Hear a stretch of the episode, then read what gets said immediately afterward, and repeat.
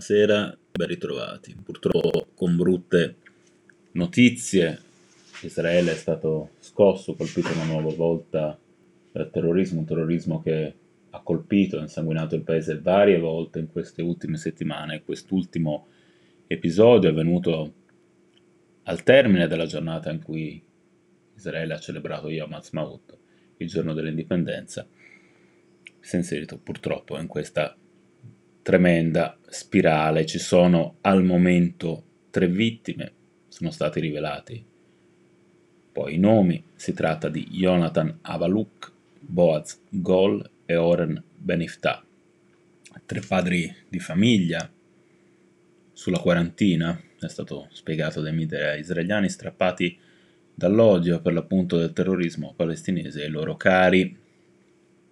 Altre quattro persone nel momento in cui questo audio viene trasmesso sono rimaste ferite nell'attentato, due delle quali ricoverate in modo critico all'ospedale Bailison.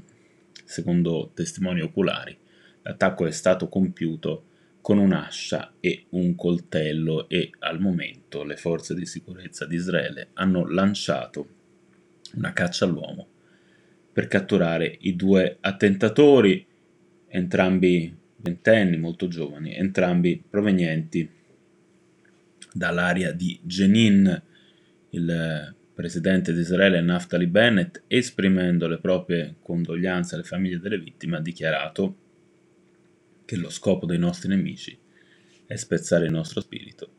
Metteremo le mani sui terroristi e su chi li sostiene come si diceva, tutto questo è avvenuto a poche ore dalle solenni celebrazioni di Yom Ha'atzmaut che hanno seguito l'appuntamento di Yom HaZikaron, come consueto, questa alternanza tra dolore nel ricordo dei caduti e gioia per la festa all'indipendenza dello Stato.